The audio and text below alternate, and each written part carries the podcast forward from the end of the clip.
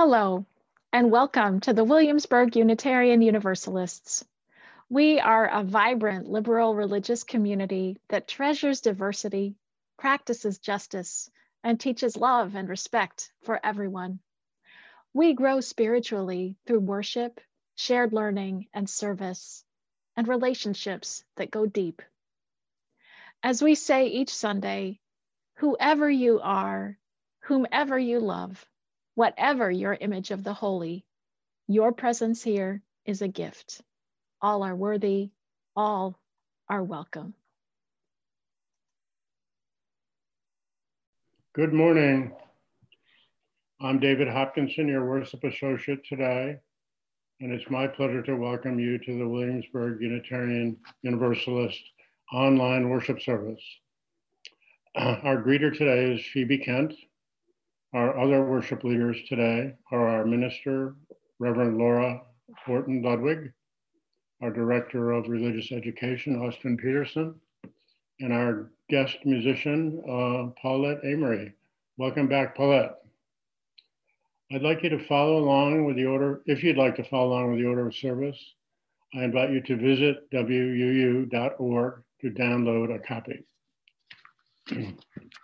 if you're visiting today, uh, we're glad you're here. We invite you to stay and to, to say hi by typing a quick note into the Zoom chat. And if you'd like to sign up for our email list, please fill out our online visitor form at wuu.org. Now I invite you to sing along with our opening hymn today, Circle Round for Freedom.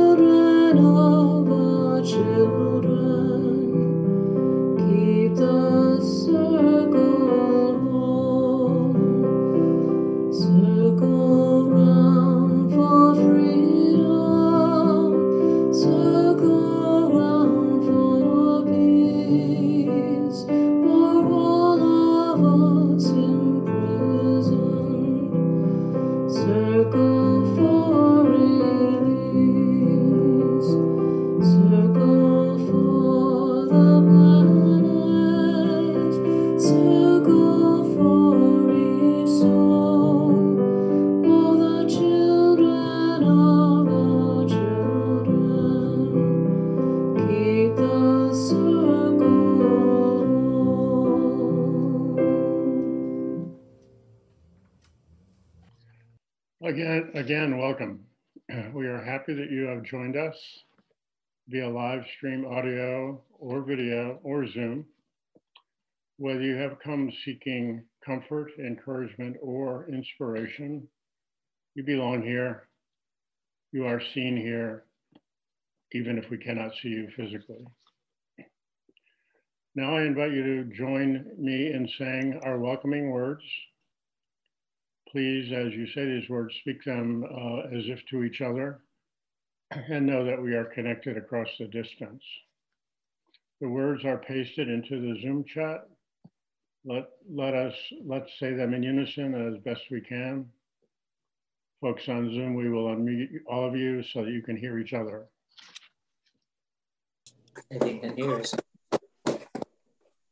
Come, wherever you are, whenever you are, whenever your image of the holy. Your presence here is a gift. Is a gift. All are worthy. All are welcome. And we open with these words with by the Reverend Angela Herrera. Don't leave your broken heart at the door. Bring it to the altar of life. Don't leave your anger behind. It has high standards and the world needs vision. Bring them with you and your joy and your passion. Bring your loving and your courage and your conviction. Bring your need for healing and your powers to heal. There is work to do, and you have all that you need to do it right here. Come, let us worship together. Now, please join me in saying the words to light our chalice. If you have a chalice or a candle handy nearby, please go ahead and light it now. As we spotlight uh, Luca Benyishe Sapalio lighting a chalice. Again, we'll unmute you and we'll say the words in unison. We light this, light this chalice for the for the warmth warmth of love, of the light light, of truth, True. the the energy energy of of action, And for for the harmony. Of our hearts, peace in our hearts, So we can peace in our community, peace in our world. Wonderful. Good job, Luca. Thank you so much. Oh, and I see you have a question about uh, the book. So maybe if you want to share the title, we would love to know what book you've chosen. I have a story today from ancient Egypt. And so I would like us to travel in time. So let's get our time travel music together. Ha ha, we're in ancient Egypt. This behind me is the temple of Isis. And you're about to learn why Isis deserves her very own temple. Once upon a time, there was Geb, the sky god, and Nut, the earth goddess. And from them came four children Osiris, Isis, Set, and Nephthys. Osiris was the oldest, and so he became king of all Egypt. And he married his sister Isis. Osiris was a good king, and he commanded the respect of all who lived on earth and the gods who dwelled in the netherworld. However, Set was always jealous of Osiris because he didn't command really any respect from those on earth or anybody in the netherworld. So one day, evil Set transformed himself into a vicious, horrible monster. And he put Set into a coffin that he lined with lead and then threw him into the River Nile so that nobody could find him.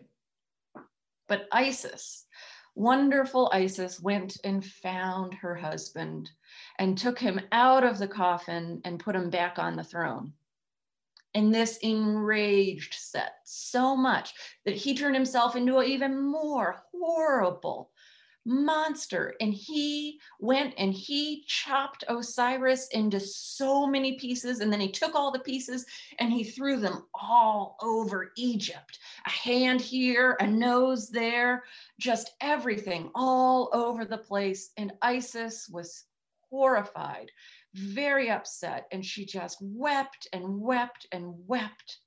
But with Osiris dead, Set became king of Egypt with his sister Nephthys as his wife. Nephthys, however, felt very sorry for her sister Isis because she was just crying endlessly over her lost husband.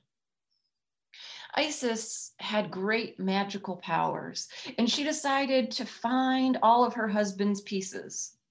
And she brought him back to life with the help of Nephthys. And she put all the pieces back together and she breathed the breath of life into Osiris. And he became kind of alive in a godlike sort of way for just long enough for her to become pregnant and she had a child. And that child's name was Horus. But Set was still on the throne of Egypt. And so with, with Set on the throne of Egypt, Isis was really very afraid for her infant godchild. And so she hid in the reeds and she raised her child there in the reeds of the river Nile. And so Horus, Horus is a hawk god. He can be, he can transform himself into a hawk. And so he became an adult eventually after Isis raised him there in the reeds. And Horus decided that he would make a case to all the gods that he, not Set, was the rightful king of Egypt in a long period of argument and turmoil and disorder. And there is nothing worse to Egyptians than disorder. A long period of disorder followed, and Set challenged Horus to a contest. The winner would become the king. Set, however, he didn't play fair. After several matches in which Set cheated and was the victor, Horus's mother Isis decided to help her son set a trap for Isis, for sorry, for Set. She snared him, but Set begged for his life, and Isis had compassion for him. She let him go. When he found out that she had let his enemy live, Horus became so angry with his mother, he raged against her and he earned himself the contempt of the other gods. They decided that there would be one more match, one final match, and Set would get to choose what it would be. Set decided that the final round of the contest would be a boat race. However, to make the contest a challenge, he decided, Set decided, that he and Horus should race boats made of stone. Just stone boats make should take the throne of Egypt through an act of murder, as Set has done. Set had killed Osiris, but Horus did not kill anyone, so he was the better candidate. The sun and the stars, who were Osiris's allies, descended into the underworld, leaving the world in darkness. Finally, the gods agreed that Horus should claim his birthright as king of Egypt. And that's the end of that story for today. Oh, thank you, Austin. Thank you for taking us to Egypt and sharing that incredible story with us. And I invite everyone now to join in a spirit of meditation, reflection, and prayer.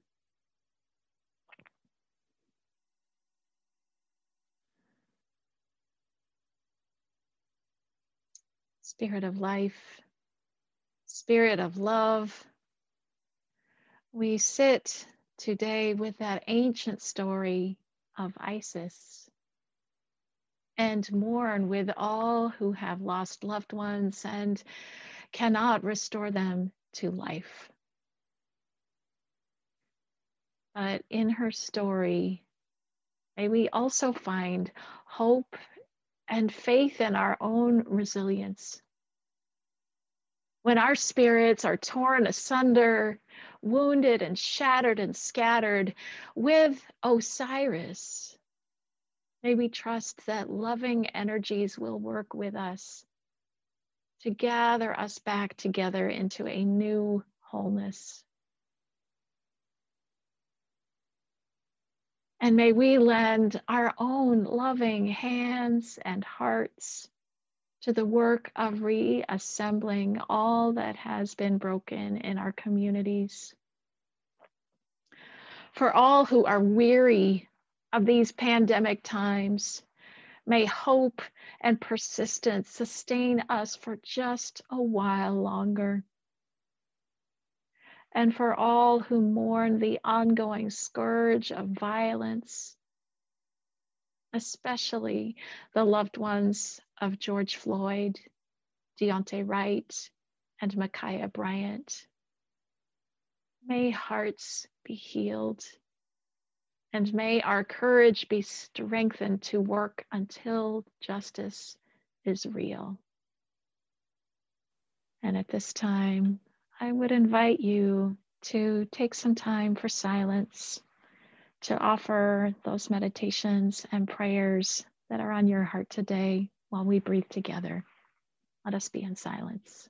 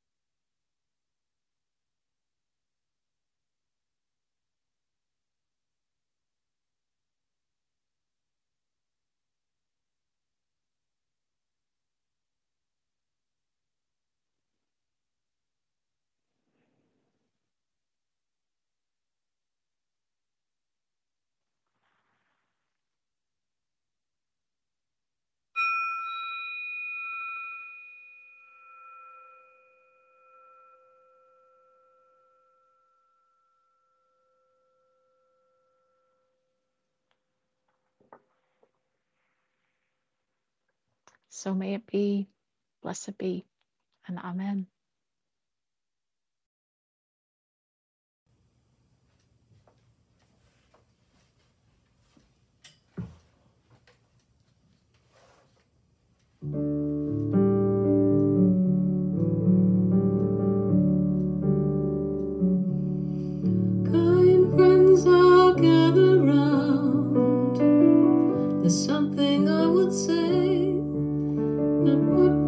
Us together here has blessed us all today. Love has made a circle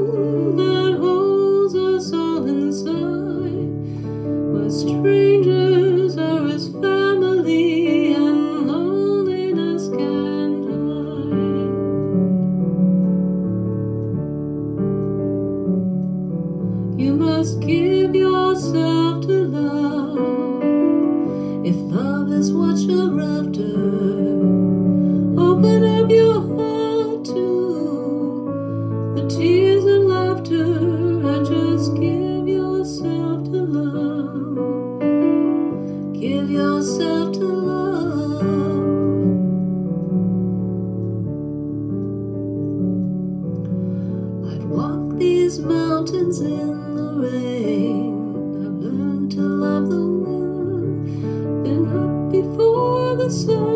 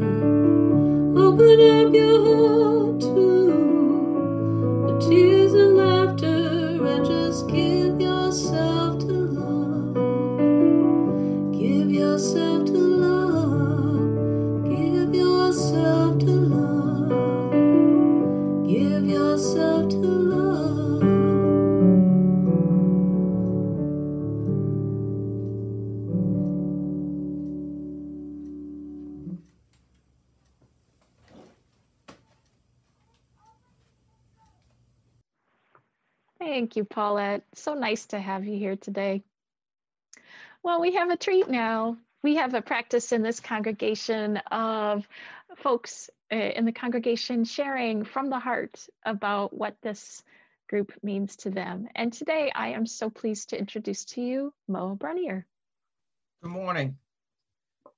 From the heart, being a member of Williamsburg Unitarian Universalist for six years now means the world to me spiritually and physically. Knowing that you have a great minister, Reverend Laura, and a loving and caring congregation that are with you spiritually and physically through the good times and bad times. And just for being able to be you, not pretending to be someone else. This means the world to me, and I am truly blessed and grateful to be part of this caring congregation. Each Sunday, we make an offering from the bounty we are blessed to enjoy. We do so in a spirit of generosity and in recognition of our ongoing commitment to serve the world and to share our values. If you're joining us for the first time, feel, please feel free to give if you wish, and also know that your presence is gift enough. Our offering today goes to the General Operating Fund, which supports just about everything we do. If you'd like to give to our website, please visit wuu.org and click on the quote, give online to WUU unquote. If you'd like to give by text, please text the dollar amount of your gift to uh, 757 500 0688. That's 757 500 0688 and follow the prompts from there. Finally, if you prefer to give by check, please mail your check to WUU 3051 Ironbound Road, Williamsburg, Virginia 23185. Thank you so much.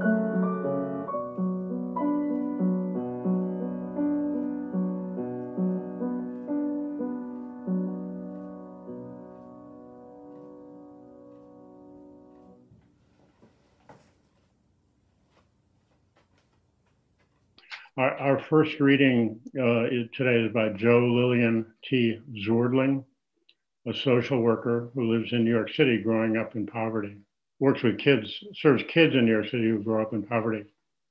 You can see her image there. Um, Ms. Zordling says, from starfish, I have learned that if we keep our core intact, we can regenerate. We can fall apart, lose limbs, and regrow them as long as we don't let anyone threaten our central disc's integrity.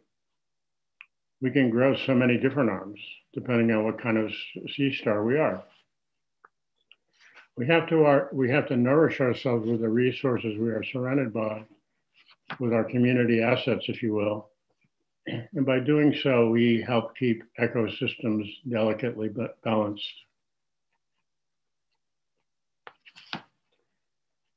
The second reading is by the Reverend Angel Kyodo Williams. I hope I said that right. A contemporary Zen priest from an interview she did in 2018 on a radio program on being with Krista Tippett. You'll hear her words in her own voice. There is something dying in our society and our culture, and there's something dying in us individually. And what is dying, I think, is the willingness to be in denial. And that is extraordinary.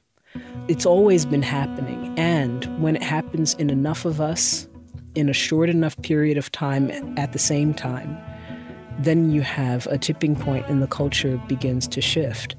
And then what I feel like people are at now is like, no, no, bring it on. I have to face it. We have to face it. Millions of people dropped what they were doing this past Tuesday and turn on the news to wait and maybe pray. Maybe you were one of them waiting and praying as the jury prepared to deliver its verdict in the trial of Derek Chauvin. And then came the news guilty on all counts. At last, at last, a police officer held accountable for taking the life of a Black man. This was the decision our country desperately needed. I believe that, though it gives me no joy to know that another human being will now be locked up for years. I wish we had a better way than imprisoning people but our country needed this. We needed accountability. We needed justice. We needed the truth of what we all saw to be recognized as reality.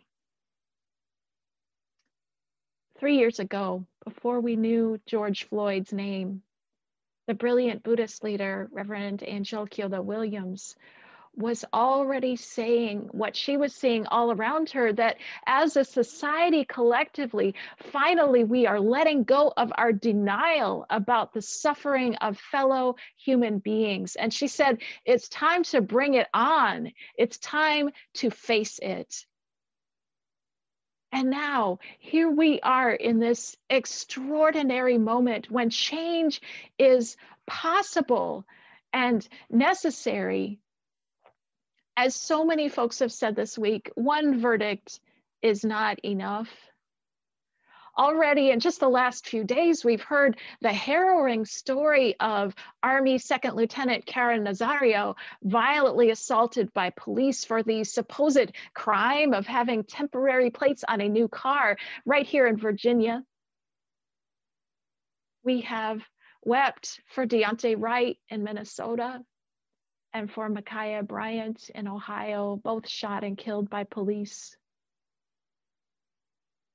Justice demands more and better from us as a society. The broken hearts and traumatized spirits of the Black community demand more and better. It is time to face it. It is time to change, to look clearly at institutions like the police and ask, are they accomplishing what we want them to? And if not, can we imagine a better way? Change may be hard for those of us whose life experience taught us to see the institution of the police as a protector, something there to keep us safe. For some of us, that has been true. But for others, it has been a lie. As my colleague, Reverend Rosemary Bray McNatt, president of Starr King School for the Ministry, wrote this week, those of us who are Black, Indigenous, and people of color remain targets of state violence. Even as I write, she says, there are others of us in danger from the very entities that supposedly exist to keep us safe. The time for denial is over. Here we are in this moment where change is both possible and essential. So, can we all agree, as a starting point, that the goal of institutions like the police should be should be to protect all people from harm. Yes, to stop people from hurting each other, but with love for all parties and in a spirit of peace. Shouldn't that be the goal? And if we can say yes to that, the invitation and the demand of this moment is for us to, as a society, to build institutions that can actually accomplish that goal of keeping people safe from harm. If we can stay focused on that goal, it's going to help us so much to get over whatever anxiety and fear we might have about changing our institutions. Focus on the goal. And if the tactics we've been using to try to accomplish that goal are not working, let them go. Try something new. Here's where I want us to pay attention to what we heard about starfish in the reading today. Starfish have the most extraordinary capacity to survive and regenerate. They can lose multiple limbs and be just fine as long as their core stays intact. In the reading David shared with us, social worker Jill Lillian Zwerdling points out that the same thing is true about the mental and spiritual resilience of human beings.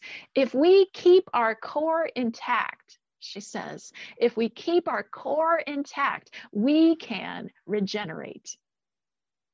So imagine that core is our deepest held values. Values like our sense of care and love for one another, our belief in the inherent worth and dignity of all beings, and our desire for everyone to be safe and well. If we hold on to those core values and beliefs, we can let go of the tactics we've tried to make those core values real in the world. We can let go of those tactics that are no longer working, if indeed they ever did, just like the starfish can let go of its limbs and regrow itself in a new way. And there's another reason I think we need this starfish analogy today. Joe Lillian Zwerdling's reading, it's so different from the parable of the starfish we might be used to hearing. Maybe you know this one. It's a good story. The story goes thousands of starfish have washed up on the beach. Someone walks along the beach, picking up the starfish and throwing them back into their ocean home one by one. Another person comes along and says, There are so many starfish. Do you really think what you're doing will make a difference? And the first person, of course, answers as they toss another starfish into the water. It makes all the difference to this one. Well, that story has often inspired me, maybe you as well, inspired me at least to, to keep plugging away on problems that seem so vast. But today, I notice in that story, we never get to hear from the starfish themselves. What do they want? How do they want to solve their problems? Imagine Imagine we could overlay this starfish story onto the work before us to reform and reimagine policing in our society. What if that person on the beach, with their good heart and their love and their effort, what if that person on the beach is maybe just a little like one of those white saviors who come along and want to fix and save the situation for communities of color when maybe that's not what they want or need? And what if the starfish themselves were like communities of color who actually do know what they need, who are strong and resilient and capable of regenerating in so many creative and life giving ways? What if white America could listen and follow those leaders of color who have a vision for how to move forward and reinvent the institutions that have done so much violence where there should have been healing and safety? We've got to tend to this dynamic in our own congregation as well. And I want to close today with a story about some changes that our worship team is going to be making on Sunday mornings and how they came, how we came to make them. You will remember, I think, that after George Floyd's murder last spring, leaders at WUU felt that we had to signal our support for racial justice in ways that were highly visible so we set up a group of Black Lives Matter signs along Ironbound Road. We organized last summer a worship series of From the Heart reflections on racial justice. And at that time, I also began an experiment of naming the racial and ethnic background of each writer and musician whose work we draw in in the services, including those who identify as white. And the thought behind that is, um, as many folks of color have pointed out, if we only identify someone's race when they're not white, that implies that whiteness is like a norm or a default somehow. So, naming people's race, and especially naming whiteness, is one way to disrupt the idea that whiteness is like normal so that only deviations from whiteness need to be explicitly named and pointed out. This, this tactic of naming I felt was important to try out in our congregation. But then a few days ago, I got a call that made me think again. One of our congregants of color called me up. I'm so grateful. They called me up and let me know that for them, hearing people's racial backgrounds named over and over in the services, for them, it was uncomfortable and even harmful. From their perspective, whatever the intent, the effect was to reduce human beings who are multifaceted to just one single dimension race. So this led me to reach out to some other WU folks of color to ask about how, how they were experiencing this practice of naming race in worship. And the folks I spoke to let me know that personally they appreciated it, it was working for them. But we also talked about how important it was to listen to feedback that was critical, especially when it came from folks with marginalized identities, those who were trying to, like, like we're trying to help with this practice. One of them put it as we need to really prioritize the no. We need to stop what we're doing and try something else instead. Or, in other words, keep the core values, the whole reason for doing this. Keep the core values, but change the tactics. I am so grateful to the WUs of different racial backgrounds who have shared their thoughts with me about how we can support diversity and anti-racism here in our congregation. Thank you, thank you, thank you.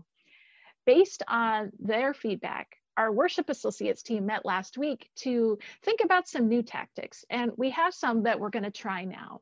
So, first of all, starting right now, we are going to add a statement at the beginning of our service each week. I'm going to drop it into the chat so that you can take a look. And it says, here at WU, we are committed to being an anti-racist, anti-oppressive congregation. We work to ensure that all people are treated with dignity, fairness, and equity. In our worship, we celebrate the contributions of people of diverse racial and ethnic backgrounds, genders, and sexual orientations. So that's a statement that you will begin to hear each week at the start of our service to let people know this is who we are, this is what we stand for.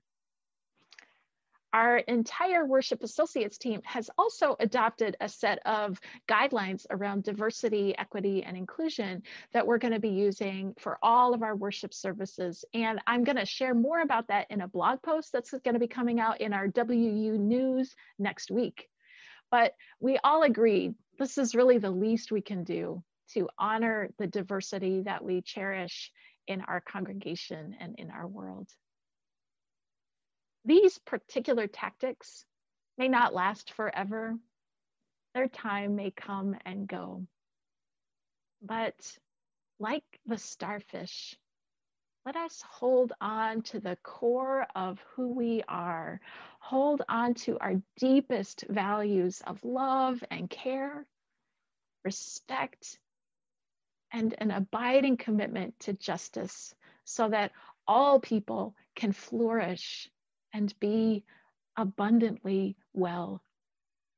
This is our prayer, our aspiration, and our commitment.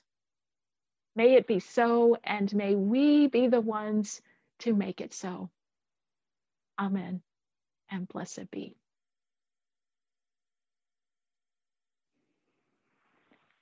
And to close our time together, Here's a song about leaning on what we cherish most, even when we are tired and confused and weary. This is Peter Gabriel's song, In Your Eyes.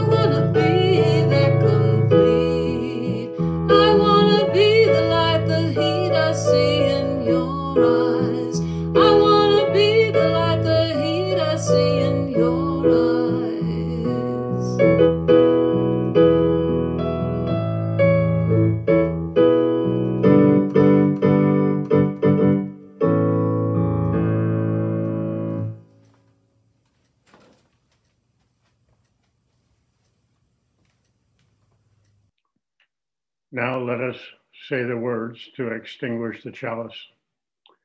And we invite you to blow out your candle. What? And we invite you to, um, okay, uh, let us, let us say the words to extinguish the chalice. And we invite you to not the light of. The warmth of the community, or the fire of commitment. These things we can heart our hearts until we are, we are Together together again. And I invite you as we close to extend your hands out to one another as a sign of our connection and our community. We close with words of benediction by Eric Williams. Blessed is the path on which you travel. Blessed is the body that carries you upon it. Blessed is your heart that has heard the call. Blessed is your mind that discerns the way. Blessed is the gift you will receive by going. And truly blessed is the gift that you will become on this journey. Go in peace. Blessed be, and amen.